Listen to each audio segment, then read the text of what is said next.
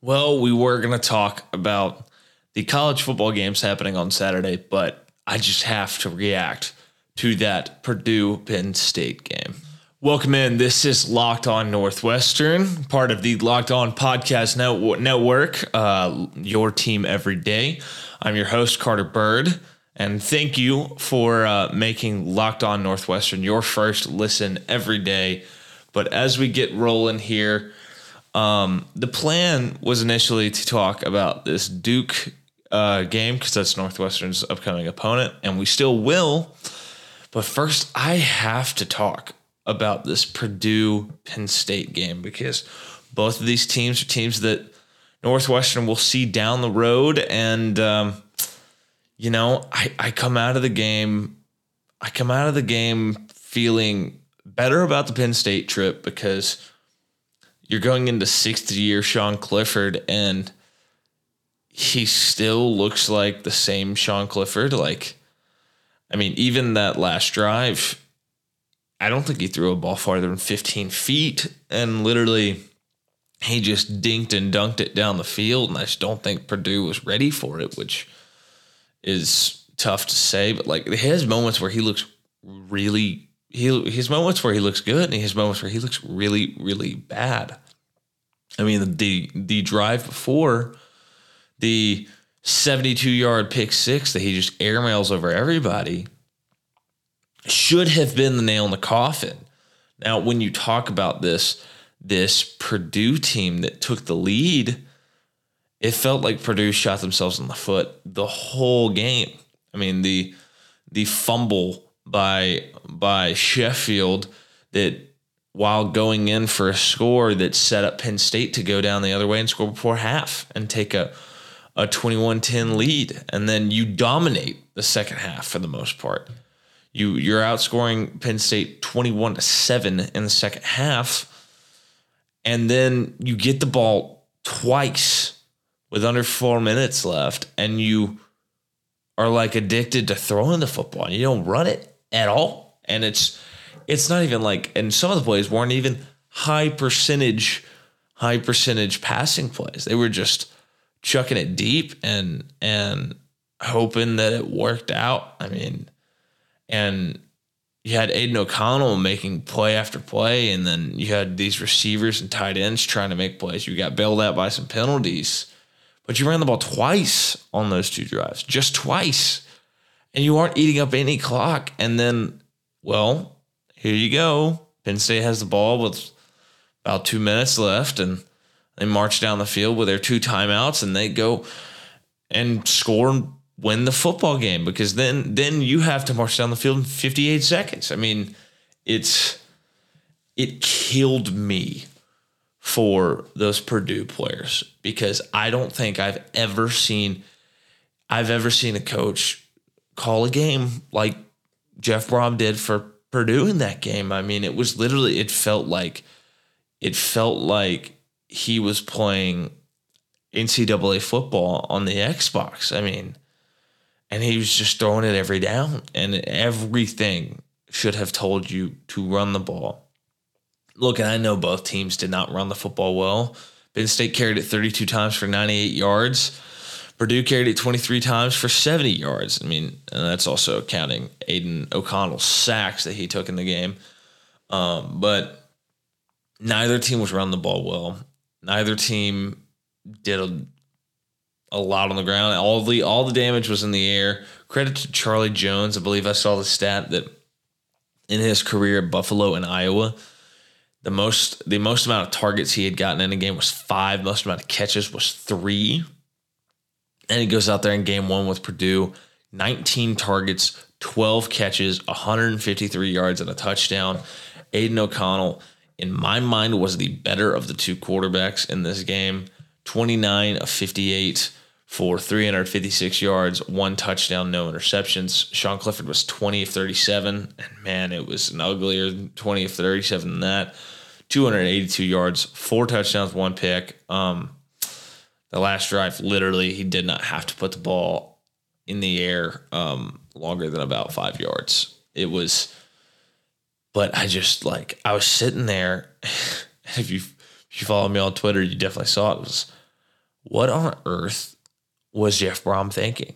And I come out of this game from a Northwestern perspective, I feel better about the trip to Penn State because they look susceptible. And really, on the flip side, Purdue does have a passing game that is good. It is good. And Aiden O'Connell is a good quarterback. Charlie Jones is a good receiver. But I don't expect either of these teams to really be able to run the ball that much on Northwestern. The front that we saw in Dublin against a Nebraska team that is probably better built to run the football, I don't think that either of these teams can run on Northwestern. So I think it's going to be a one-dimensional pass game. And as we've talked about, the Northwestern DBs group is a very strong, strong group. I mean, it's somebody that I expect to stack up pretty decently well with these two teams. And so because of that, I think I came out of this game feeling better about both of these games. I don't know. I'm starting to get this feeling that this season is setting up better and better for Northwestern as time passes. I mean, just the fact that they already can chalk up the one win in the Big Ten West, which Purdue doesn't have now. Penn State, obviously, on the other side, they're 1-0. I just think that things are starting to kind of set up for this Northwestern team to make a run again that nobody has predicted, because I think they're good enough in the trenches. They're good on defense. They're good enough in the front seven. The linebackers look pretty stout in the first game. The offensive line looks awesome. I think they're good enough to make a push in the Big Ten West. Absolutely going to exceed 3.5 wins in my mind. 3.5 wins is not even in the question. I know that's the over-under for the season. I think by the end of the fourth game, that will be over that. And we'll obviously talk more about Duke here this next week. I'll talk about him here in just a second, because the week 2 opponent for Northwestern, Duke, they kick off their season tonight. So in just a second, we are going to take a look at that. But first, are you one of those people who thinks it's okay to drive stoned? What's the worst that could happen? You end up driving below the speed limit. It's no big deal, right? Wrong. The truth is your reaction times slow way down when you're high. You not only put yourself in danger, but everyone around you. Talk about a buzzkill. Stop kidding yourself. It's not okay to drive high. If you've been using marijuana in any form, do not get behind the wheel. If you feel different, you drive different. Drive high, get a DUI. All right, so let's talk about this Duke game. They're playing Temple tonight. Duke is 9-point favorites in that game. Both teams in this game are coming off brutal finishes. Neither team had a win in their last 5. Duke's actually coming off an 8-game losing streak. So this Temple program that's been so good for so long finally has dipped, and they get to take on a Duke team that is was thoroughly not impressive last year. They did win that Northwestern game last year, but I mean, when you looked at it, it was really a tale of two halves. Northwestern dug themselves an enormous hole, let Duke rack up hundreds and hundreds of yards in that first half. I think they may have had 400 yards in the first half. And then it was the second half where you saw Northwestern dominate. I think they only allowed 80 something yards in the second half and were able to come back and only lose the game by 1 score. I think that showed some fight. Had it gone Northwestern's way, well, maybe the season shapes up a little bit differently. I don't know. But last year, Duke was 3-9, ended the season on a on an 8-game losing streak. Now, the Duke defense last year was one of the worst defenses in the country. It was bad, and it was tough to watch. They allowed 518 yards per game, and it didn't matter how it happened. They gave up a ton of yards on the ground. They gave up a ton of yards in the air. I mean, they were giving up 206 yards on the ground each game, 311 yards in the air. That's not going to get it done. You can't be that bad. And it's something that led to David Cutcliffe no longer being the head coach. Now they have a new head coach, Mike Elko. But with that, they have plenty of other shakeups in that program. If you just look around, new quarterback, because your starting quarterback last season has transferred to Florida International. You lose a 1,200-yard rusher in Mateo Durant. Your new quarterback is Riley Leonard, who threw for about 300 yards last year. Nothing too crazy. You lose a 790-yard receiver in Jake Bobo, who's your leading receiver. And obviously, you have a new coach. You have so much transition. There's so much transition on the Duke side. There's not a lot of transition on the Northwestern side when you talk about that matchup next week.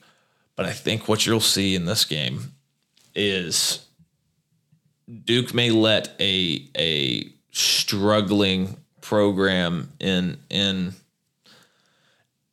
Temple hang around that really has no business hanging around in the game. It'll be interesting to see if Duke has anybody step up, just because there's so many new faces. You're going to have a new quarterback, a new running back, and likely a new you're going to have a new leading receiver. You're coming off defense last year that was one of the worst I've ever seen.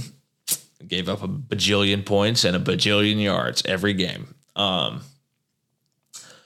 Personally, I'm not sure. I'm not sure that they can turn it around and get off the mat of last season in year one, which may feel like a year zero for Tim Elko, just because there's a lot that has to be fixed with the program.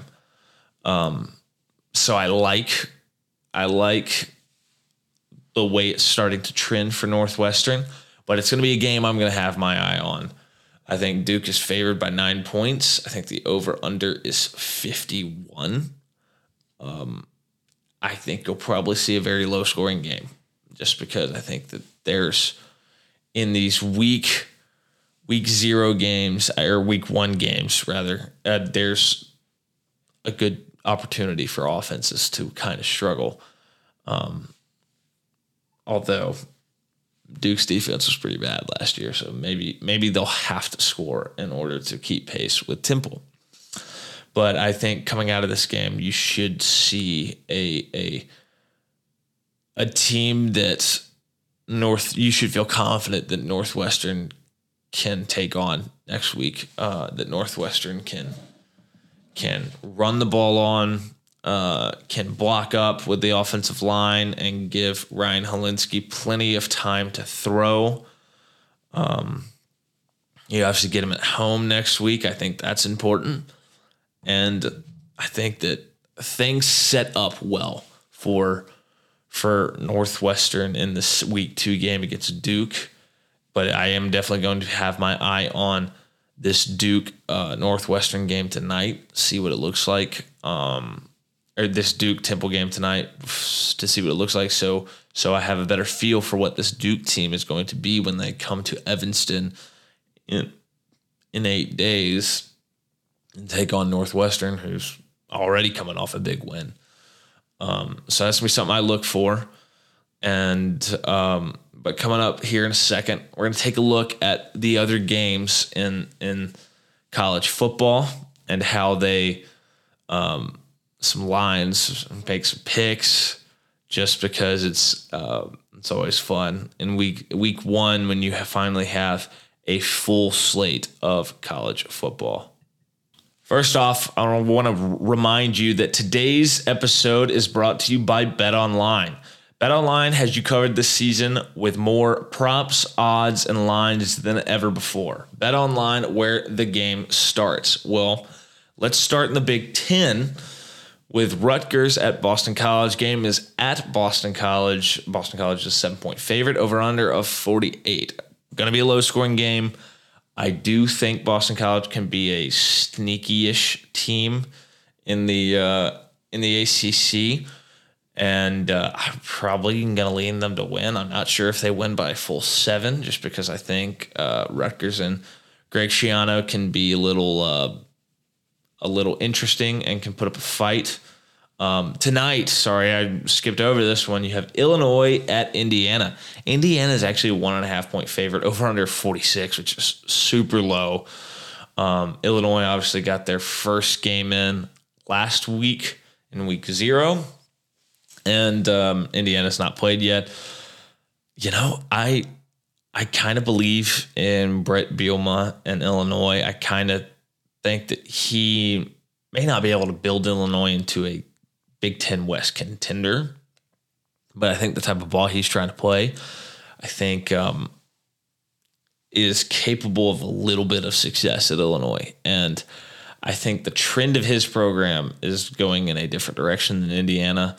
The Tom Allen experience at Indiana was fun at its peak. Man, it was so much fun in that 2020 season.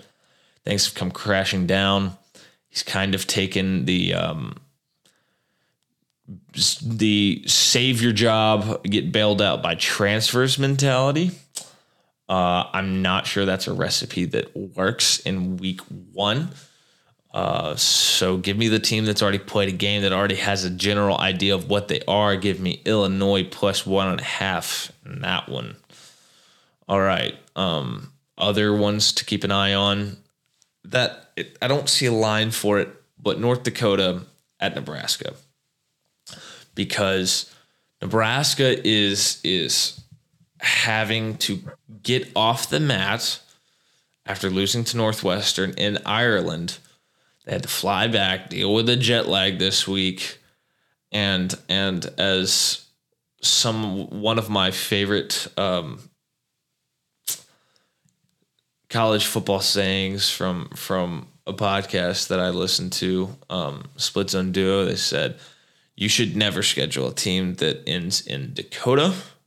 So, because all those FCS teams are good right now, it's certainly interesting that they chose to schedule that game just a week after playing Northwestern in Dublin. I think had they beaten Northwestern, you're probably carrying momentum and you could probably power through. I just think that there's enough factors there that I'm not saying they're going to lose, but just keep one eye on it. On the bottom line, on when you're watching games, whatever it is, keep one eye on it. It'll be interesting. Finally, let's get to the big one, the top 5 matchup. I'm really not sure if you can really consider it a top 5 matchup. Notre Dame at Ohio State, number 5 at number 2. Ohio State's 17-point favorite.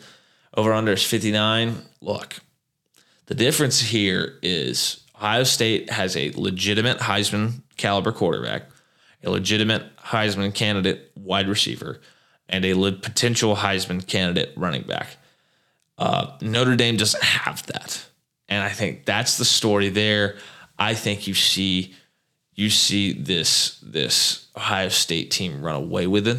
I think that Ohio State is one of the 2 most dangerous teams in the country between them and Alabama. And I think absolutely they smash Notre Dame in that game.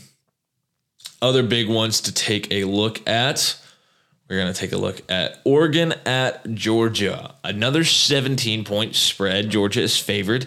It's not technically a home game for Georgia, but it's in Atlanta, so it's a de facto home game for Georgia. Over under 54. Georgia's defense lost a ton of pieces, but there's plenty of talent. It's just not proven yet.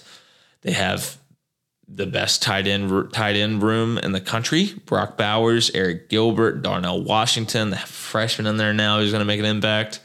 I mean, they are super deep on that side of the ball. And I think that they have weapons, and Stetson Bennett's back. Take that however you will. I just think that, especially matched up against their familiar foe, in Bo Nix, I think Oregon can keep it within 17, but I don't see a scenario where Oregon pulls the upset against Georgia. But then again, last year, Oregon went into Ohio State. It's a very similar story. Same kind of deal played out, but Oregon ended up pulling the upset. So Cincinnati at Arkansas. Arkansas is a 6.5-point favorite in this game. Over under 53. I think this one could get a little high scoring. I think, but at the end of the day, Desmond Ridder is no longer at Cincinnati. You lose a ton of people at Cincinnati. I think Luke Fickell's the better coach in this game, but you've got so many unproven pieces in Cincy. Arkansas returns a decent amount. They lose Traylon Burks, but they bring in plenty of talent at receiver. Give me KJ Jefferson and Sam Pittman in this one. I think they cover the 6.5, and I think they go over in this game as well. As you keep scrolling down the list of games, here's a great one, and it's Utah at Florida. Utah is a 3-point favorite. Florida's coming off a 6-7 season. Utah is coming off a Pac-12 championship. Over under 51.5, and I firmly believe this. If you put generic jerseys on these two teams and you said pick the SEC team, I think you would pick wrong almost 100 times out of 100.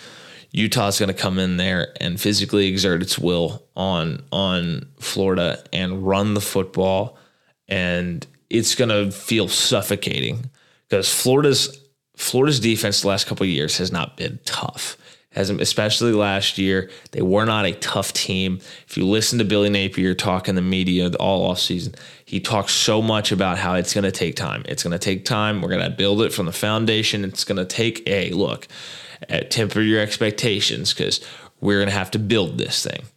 Well, there may not be a worse opening game to schedule if you're trying to build something from the ground up, and I don't think their defense is tough. Well, you welcome number 7 Utah, who's going to come in and do to you what they did to Oregon twice last year when they outscored them, 76-17 in the regular season and then the Pac-12 championship game. I think Utah exerts its will and just dominates that game.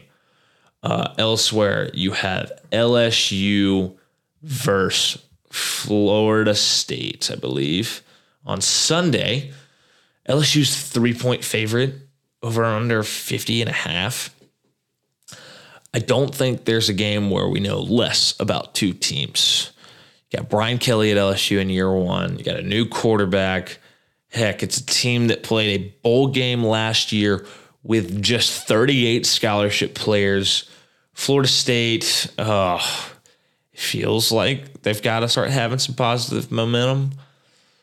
This game could be a blowout for either side, or it could be razor close. I don't have a feel. If you were gonna force me to make a pick, I'm gonna go LSU -3, just because the talent might be a little better. Over under 50.5. Truly don't have a feel on that. I might take the under there. Could be totally wrong. And then I guess other games to keep an eye on: Houston versus UTSA. Houston's only a 4-point favorite. It's at UTSA. Keep in mind, UTSA's coming off, an 11-win year last year? They were awesome.